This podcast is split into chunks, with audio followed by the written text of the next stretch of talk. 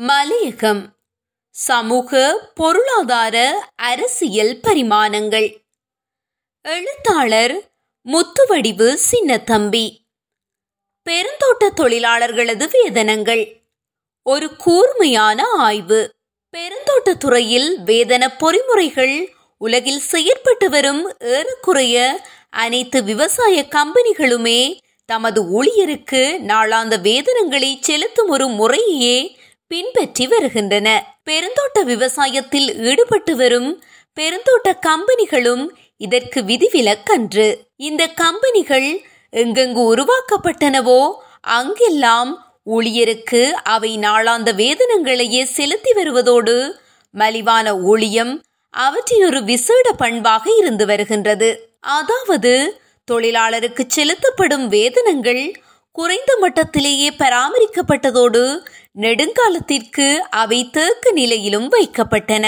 இலங்கையின் தேயிலை தோட்டங்களிலும் இதே நிலையே காணப்பட்டது. ஆயிரத்து தொள்ளாயிரத்து எண்பதாம் ஆண்டு வரையிலும் வேதனங்கள் ஏனைய துறைகளில் அதிதரமான அந்தஸ்தினை கொண்ட தொழிலாளருக்கு செலுத்தப்பட்ட வேதனங்களிலும் பார்க்க குறைவாகவே இருந்தன.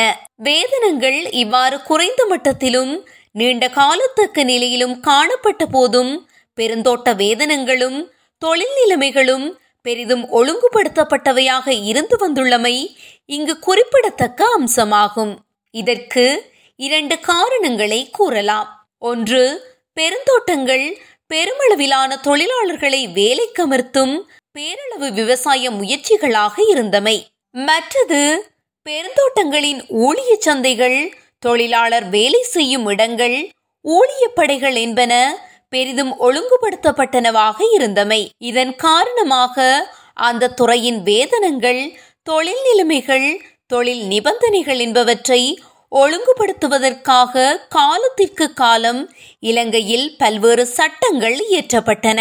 தோட்டத்துறைக்கு மட்டுமே செல்லுபடியானவையாக இருந்த இந்த சட்டங்கள் தோட்ட தொழிலாளர்களின் வேலை நிலைமைகள் அவர்களது வாழ்க்கை நிலைமைகள் என்பன தொடர்பில் தொழில் வழங்குனரின் பொறுப்புகளை வரையறை செய்வனவாக இருந்தன. இந்த சட்டங்களுள் முக்கியமானவை கீழே தரப்பட்டுள்ளன. ஆயிரத்து எண்ணூற்று அறுபத்தைந்தாம் ஆண்டு பதினோராம் இலக்க சேவைகள் ஒப்பந்த சட்டம். ஆயிரத்து எண்ணூற்று எழுபத்தி இரண்டாம் ஆண்டு பதினான்காம் இலக்க சட்டம். தொழிலாளரது சுகநலனுக்கு தொழில் வழங்குனரே பொறுப்பு என இந்த சட்டம் விதித்தது. ஆயிரத்து எண்ணூற்று எண்பதாம் ஆண்டு பதினேழாம் இலக்க மருத்துவ தேவைகள் சட்டம். ஆயிரத்து எண்ணூற்று எண்பத்தி ஒன்பதாம் ஆண்டு பதிமூன்றாம் இலக்க தோட்ட தொழிலாளர் சட்டம். ஆயிரத்து தொள்ளாயிரத்து பன்னிரெண்டாம் ஆண்டு ஒன்பதாம் பத்தாம் இலக்க மருத்துவ உதவி சட்டம். ஆயிரத்து தொள்ளாயிரத்து பதினான்காம் ஆண்டு பிரசவ நலன் பேணல் சட்டம். ஆயிரத்து தொள்ளாயிரத்து இருபதாம் ஆண்டு கல்வி சட்டம். ஆயிரத்து தொள்ளாயிரத்து இருபத்தி மூன்றாம் ஆண்டு ஒன்பதாம் இலக்க இந்திய தொழிலாளர் சட்டம். ஆயிரத்து தொள்ளாயிரத்து இருபத்தி ஏழாம் ஆண்டு இருபத்தேழாம் இலக்க இந்திய தொழிலாளர் இழிவு வேதன சட்டம். ஆயிரத்து தொள்ளாயிரத்து முப்பத்தொராம் ஆண்டு இரண்டாம் இலக்க தோட்ட குடியிருப்புகள் சட்டம். ஆயிரத்து தொள்ளாயிரத்து முப்பத்தொன்பதாம் ஆண்டு முப்பத்தி இரண்டாம் இலக்க குழந்தை பேற்று நலன்கள் சட்டம். ஆயிரத்து தொள்ளாயிரத்து நாற்பத்தைந்தாம் ஆண்டிற்கு பின்னரும் கூட இவ்வித சட்டங்கள் சில இயற்றப்பட்டன அவை கீழே தரப்பட்டுள்ளன. தோட்டங்களுக்குள் தொழிற்சங்க பிரதிநிதிகளின் பிரவேசம் தொடர்பான ஆயிரத்து தொள்ளாயிரத்து எழுபதாம் ஆண்டு அறுநூற்று இருபத்தைந்தாம் இலக்க சட்டம். ஆயிரத்து தொள்ளாயிரத்து எழுபத்தோராம் ஆண்டு இரண்டாம் இலக்க தோட்ட குடியிருப்புகள் சட்டம். ஆயிரத்து தொள்ளாயிரத்து எண்பத்தோராம் ஆண்டு எழுபத்தி இரண்டாம் இலக்க தோட்ட தொழிலாளருக்கான சம்பளப்படிகள் தொடர்பான சட்டம். ஆயிரத்து தொள்ளாயிரத்து நாற்பதாம் ஆண்டுகளுக்கு முன்னர் இலங்கையில் இவ்வாறு உருவாக்கப்பட்ட சட்டங்கள் பல இன்றும் எமது சட்ட நூல்களில் இடம் பிடித்துள்ளன. ஆனாலும் கூட தோட்ட தொழிலாளருக்கு நன்மை பயப்பதற்கென உருவாக்கப்பட்ட இந்த சட்டங்கள் அண்மை காலம் வரை அந்நியராகவும் வந்தாறுகுடிகளாகவும் கருதப்பட்டு வந்த தோட்ட தொழிலாளருக்கு ஆக குறைந்த சேவைகளை ஏனும் வழங்க வேண்டிய பொறுப்பினின்றும் அரசாங்கத்திற்கு விலக்கு அளித்தன என்பதை இங்கு குறிப்பிடாதிருக்க முடியாது. அரசாங்க சேவைகளினூடாக தோட்ட தொழிலாளர்கள் அரசாங்கத்திடமிருந்து ஆக குறைந்த நன்மைகளையாவது பெற்றுக்கொள்வதற்கு இந்த சட்டங்கள் தடையாகவிருந்தன என்று கூறின் அது மிகையாகாது. எழுபதாம் ஆண்டுகளின் பிற்பகுதியில் தோட்டங்கள் தேசியமயமாக்கப்படும் வரை அவை தனியார் கம்பெனிகளுக்கே உரித்தானவையாக இருந்த நிலையில் ஆயிரத்து தொள்ளாயிரத்து நாற்பத்தோராம் ஆண்டு வேதனங்கள் சட்டத்தின் கீழ் வேதன சபைகள் உருவாக்கப்பட்டன. இந்த வேதன சபைகளில் அரசாங்கம் தொழில் வழங்குனர் தொழிற்சங்கங்கள் ஆகிய மூன்று பிரிவினர் பிரதிநிதித்துவம் வகித்தனர். இச்சபையானது இழிவு வேதனங்கள் வேலை நேரம் விடுமுறை தினங்கள் என்பவற்றையும் தொழில் தொடர்பான ஏனைய நிபந்தனைகளையும் நிர்ணயிக்கும் கடமைகளை கொண்டிருந்தது. தொழில் வழங்குனரும் தொழிற்சங்கங்களும் இதில் சம அளவு எண்ணிக்கையிலான பிரதிநிதிகளை கொண்டிருந்த அதே வேளையில் அரசாங்கம் தனது சார்பாக ஒற்றை எண்ணிக்கையிலான பிரதிநிதிகளை நியமித்தது. ஆயிரத்து தொள்ளாயிரத்து எழுபதாம் ஆண்டுகளில் தோட்டங்கள் தேசியமயமாக்கப்பட்ட பின்னர் வேதனங்களை நிர்ணயிப்பதில் வேதன சபை முறை செயலிழந்தது. தோட்டங்கள் தேசியமயமாக்கப்படுவதற்கு முன்னர் வேதன சபையில் இருந்த அரச பிரதிநிதிகள் அங்கு பெருமளவிற்கு தொழிற்சங்க பிரதிநிதிகளை ஆதரித்தே வாக்களித்து வந்தனர். அதாவது வேதன சபையில் தீர்மானங்களை நிறைவேற்றுவதில் தொழிற்சங்கங்களுக்கு ஆதரவாகவே அவர்கள் வாக்களித்தனர். ஆனால் தேசியமயமாக்கத்திற்கு பின்னர் தோட்டங்கள் அரசோடுமையாக்கப்பட்ட நிலையில் தொழில் வழங்குனரும் அரச பிரதிநிதிகளும் ஒரேவித நலனையே பிரதிநிதித்துவப்படுத்தினர். அதாவது தோட்டங்கள் அரச உடைமைகள் என்ற வகையில் அரச பிரதிநிதிகள் தொழில் வழங்குனரின் நலன்களையே பிரதிநிதித்துவப்படுத்தியதால் வேதன சபையானது மூன்று சாராரை கொண்ட ஒரு தாபனம் என்ற விதியினை பின்பற்ற முடியாத நிலை ஏற்பட்டது. தோட்டங்கள் தேசியமயமாக்கப்பட்டமை வேதன சபையில் தொழில் வழங்குனரையும் அரச பிரதிநிதிகளையும் உள்ளடக்கிய தொழிலாளரின் நலன்களுக்கு எதிரான பலம் பொருந்திய ஒரு சக்தியை உருவாக்கிற்று. அத்துடன் இக்கால பகுதியில் வேதனங்களை நிர்ணயிப்பதில் மத்திய மந்திரி சபையில் முக்கியமான பதவிகளை வகித்த பலம் வாய்ந்த தோட்ட தொழிற்சங்க தலைவர்கள் பிரதான பங்கு வகிக்க தொடங்கினர். அதே போன்று தொண்ணூறாம் ஆண்டுகளின் பிற்பகுதி முதல் கம்பெனிகளுக்கும் தொழிற்சங்கங்களுக்கும் இடையே காலத்திற்கு காலம் கைச்சாத்திடப்பட்டு வந்த கூட்டு ஒப்பந்தங்கள் வேதனங்களை நிர்ணயிப்பதற்கான பிரதான வழியாக மாறின. வேதனங்களின் கட்டமைப்பு. இரண்டாவது உலக யுத்த காலம் வரையிலும் தோட்ட தொழிலாளர்களது வேதனங்கள் அடிப்படை வேதனம் என்ற ஒரே ஒரு கூறினை மட்டுமே கொண்டதாக இருந்தன. யுத்த காலத்தில் நுகர்வு பொருட்களின் விலைகள் முன்னொரு போதும் இல்லாத வகையில் உயர்ந்தமையால் வாழ்க்கை செலவு சடுதியாக அதிகரிக்க தொடங்கியது. இதனின்று தொழிலாளருக்கு நிவாரணம் அளிப்பதற்காக வாழ்க்கை செலவுப்படி ஒன்றினை செலுத்தும் நோக்கில் வேதன குறியீட்டு முறை அறிமுகம் செய்யப்பட்டது.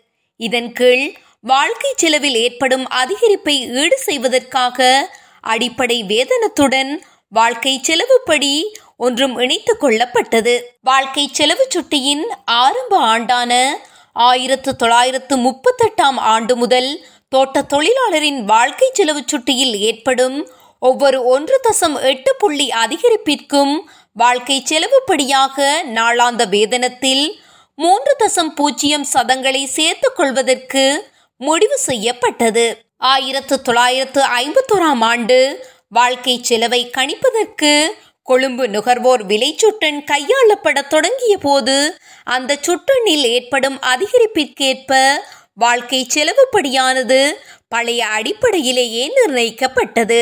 ஆயிரத்து தொள்ளாயிரத்து எண்பத்து மூன்றாம் ஆண்டில் ஊழியர்களுக்கான வாழ்க்கை செலவுப்படியானது தேசிய பாதீட்டினூடாக ஒரு புள்ளி அதிகரிப்பிற்கு ரூபாய் ரெண்டு தசம் பூஜ்ஜியமாக உயர்த்தப்பட்ட போது பெருந்தோட்ட தொழிற்சங்கங்களும் வாழ்க்கை செலவு குறியீட்டில் ஏற்படும் ஒவ்வொரு புள்ளி அதிகரிப்பிற்கும் வாழ்க்கை செலவுப்படியாக தமக்கு பதினொன்று தசம் பூஜ்ஜியம் சதங்கள் செலுத்தப்பட வேண்டும் என்ற பிரேரணையை வேதன சபையில் கொண்டு வந்தன. இது பற்றி பல தடவைகள் கூடி ஆராய்ந்ததன் பின்னர் ஒவ்வொரு புள்ளி அதிகரிப்பிற்கும் ஆறு தசம் பூஜ்ஜியம் சதங்களை செலுத்துவதற்கு இணக்கப்பாடு எட்டப்பட்டது. ஆனால் அந்த தீர்மானத்தை நடைமுறைப்படுத்துவதற்கு வேதன சபை மீண்டும் கூட்டப்படாததால் அது நடைமுறைப்படுத்தப்படவில்லை. மாறாக வாழ்க்கை செலவு படியானது ஒன்று தசம் எட்டு புள்ளி அதிகரிப்பிற்கு மூன்று தசம் பூஜ்ஜியம் சதங்களாக பழைய அடிப்படையிலேயே செலுத்தப்பட்டு வந்தது. தோட்ட தொழிலாளரின் ஆயிரத்து தொள்ளாயிரத்து எண்பத்தி நான்காம் ஆண்டு பத்து நாள் வேலை நிறுத்தத்தின் பின்னர் அதனை நான்கு தசம் பூஜ்ஜியம் சதமாக உயர்த்துவதற்கு தீர்மானிக்கப்பட்டது.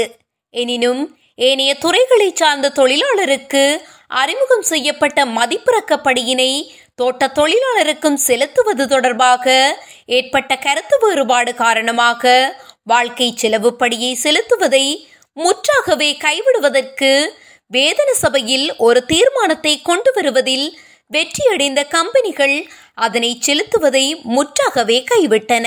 எனினும் ஆயிரத்து தொள்ளாயிரத்து எண்பத்தெட்டாம் ஆண்டில் அது மீண்டும் நடைமுறைக்கு வந்தபோதும் தோட்டங்களின் தேசியமயமாக்கல் காரணமாக ஆயிரத்து தொள்ளாயிரத்து தொன்னூற்று மூன்றுக்கும் ஆயிரத்து தொள்ளாயிரத்து தொன்னூற்றாறுக்கும் இடையே தோட்ட தொழிலாளருக்கு எவ்வித வாழ்க்கை செலவுப்படியும் செலுத்தப்படவில்லை. பெருந்தோட்டங்கள் மீண்டும் தனியார் மயப்படுத்தப்பட்ட போது தோட்ட தொழிலாளரின் வேதனங்கள் வேதன சபை தீர்மானங்களுக்கு உட்பட்டனவாக மாறியதால் பெருந்தோட்ட கம்பெனிகள் தமது தொழிலாளருக்கு வாழ்க்கை செலவுப்படியை செலுத்த வேண்டிய கட்டாயத்திற்குள்ளாகின. ஏனைய துறைகளை சார்ந்த தொழிலாளரை போன்று தோட்ட தொழிலாளருக்கும் மதிப்பிறக்கப்படியை செலுத்துவது தொடர்பாக தோட்ட தொழிற்சங்கங்களுடன் ஏற்பட்ட கருத்து முரண்பாடு காரணமாக ஆயிரத்து தொள்ளாயிரத்து தொன்னூற்றாறாம் ஆண்டு ஜூன் மாத வேதன சபை கூட்டத்தில் வாழ்க்கை செலவுப்படியை செலுத்துவது நின்று தோட்ட கம்பெனிகள் தம்மை முற்றாகவே விடுவித்துக் கொண்டன. தோட்ட தொழிலாளருக்கு அதுவரை காலமும் செலுத்தப்பட்டு வந்த வாழ்க்கை செலவு படியானது வாழ்க்கை செலவில் ஏற்பட்டு வந்த அதிகரிப்பிலிருந்து அவர்களுக்கு பூரணமான பாதுகாப்பினை அளிக்க தவறிய போதும் அவர்களுக்கு அது ஓரளவு நட்ட ஈட்டையாவது அளித்து வந்தது. இந்த படியை செலுத்துவது முற்றாகவே கைவிடப்பட்ட பின்னர் வாழ்க்கை செலவு அதிகரிப்பினின்றும் தம்மை பாதுகாத்துக் கொள்வதற்கான எவ்வித ஏற்பாடுகளும் இல்லாதொரு நிலைக்கு அவர்கள் தள்ளப்பட்டனர். மேலும் வாழ்க்கை செலவுப்படி தொடர்ந்தும் அவர்களுக்கு செலுத்தப்பட்டிருக்குமாயின் அவர்களது நாளாந்த வேதனம் இக்கால பகுதியில் அவர்களுக்கு செலுத்தப்பட்ட ரூபா நூற்று இருபத்தொன்றுக்கு மாறாக ரூபா நூற்று எண்பத்தாறு தசம் அறுபத்தாறாக உயர்ந்திருக்கும் என்பதும் இங்கு குறிப்பிடத்தக்கதாகும். டிப்பி பங்கு ஆதாரப்படி என அழைக்கப்பட்ட விலை வேதன ஆதாரப்படி என்ற மூன்றாவது படியொன்றும் ஆயிரத்து தொள்ளாயிரத்து தொன்னூற்றி ஐந்தில் தொழிலாளரது அடிப்படை வேதனத்துடன் இணைக்கப்பட்டது. தேயிலையின் விலையானது பூகோள மட்டத்தில் அதற்கான கேள்வி நிரம்பலில் தங்கியிருக்கும் ஒன்றாகும். பூகோள மட்டத்தில் தேயிலையின் கேள்வி நிரம்பல் என்பவற்றில் ஏற்படும் தளம்பல்களை கவனத்திற்கொண்டு இந்த புதியபடி அறிமுகம் செய்யப்பட்டது. உலகச் சந்தையில் தேயிலையின் விலையில் காணப்படும் உறுதியற்ற தன்மை காரணமாக வேதனங்களை ஒரு குறிப்பிட்ட மட்டத்திற்கு மேலாக உயர்த்த முடியாது இருந்தமையினாலேயே விலை வேதன ஆதாரப்படியை செலுத்துவதன் மூலம் வேதனங்களை கொழும்பு ஏல விற்பனை விலைகளோடு பிணைக்க வேண்டிய தேவை இருந்ததாக கூறப்பட்டது. வேதனங்களானவை தேயிலையினது சந்தை விலையில் தங்கியிருக்கும் என்பதை வெளிப்படையாகவே ஏற்கும் ஒன்றாக இது இருந்தது. ஆயிரத்து தொள்ளாயிரத்து எண்பதாம் ஆண்டுகளில் பணவீக்கம் ஒரு பெரும் பிரச்சனையாக உருவெடுத்த போது வாழ்க்கை செலவில் ஏற்பட்ட அதிகரிப்பினை ஈடு செய்வதற்காக அரசாங்கத்தினால் பல்வேறு படிகள் அறிமுகம் செய்யப்பட்டன. தோட்ட தொழிலாளர் உட்பட அனைத்து வேதன சபை ஊழியருக்குமே இவை விஸ்தரிக்கப்பட்டன. தோட்ட தொழிலாளருக்கு நாளாந்த வேதனங்களின் அடிப்படையிலேயே அவை செலுத்தப்பட்டன. எனவே நாட்டின் ஏனைய துறை தொழிலாளருக்கு செலுத்தப்பட்ட தொகையிலும் பார்க்க அவை குறைவானவையாகவே இருந்தன. தோட்ட தொழிலாளரது ஊதிய முறையில் வேறு பல ஊக்குவிப்பு கொடுப்பனவுகளும் இணைத்துக் கொள்ளப்பட்டமை அவர்களது வேதனங்களை பொறுத்தவரை இன்னும் ஒரு புதிய கண்டுபிடிப்பாகும். தொழிலாளி நாளொன்றிற்கு பறிக்க வேண்டிய நியம அளவு தேயிலை தளிரிலும் பார்க்க மேலதிகமாக பறிக்கும் தளிருக்கான கொடுப்பனவு இதில் ஒன்றாகும் இதன் கீழ் ஒரு நாள் வேதனத்திற்கு தொழிலாளி பறிக்க வேண்டிய இழிவு மட்ட தளிரின் அளவிலும் பார்க்க கூடுதலான அளவு தளிரை பறிப்போருக்கு ஒவ்வொரு மேலதிக கிலோ தளிருக்கும் ஒரு குறிப்பிட்ட தொகை செலுத்தப்பட்டது.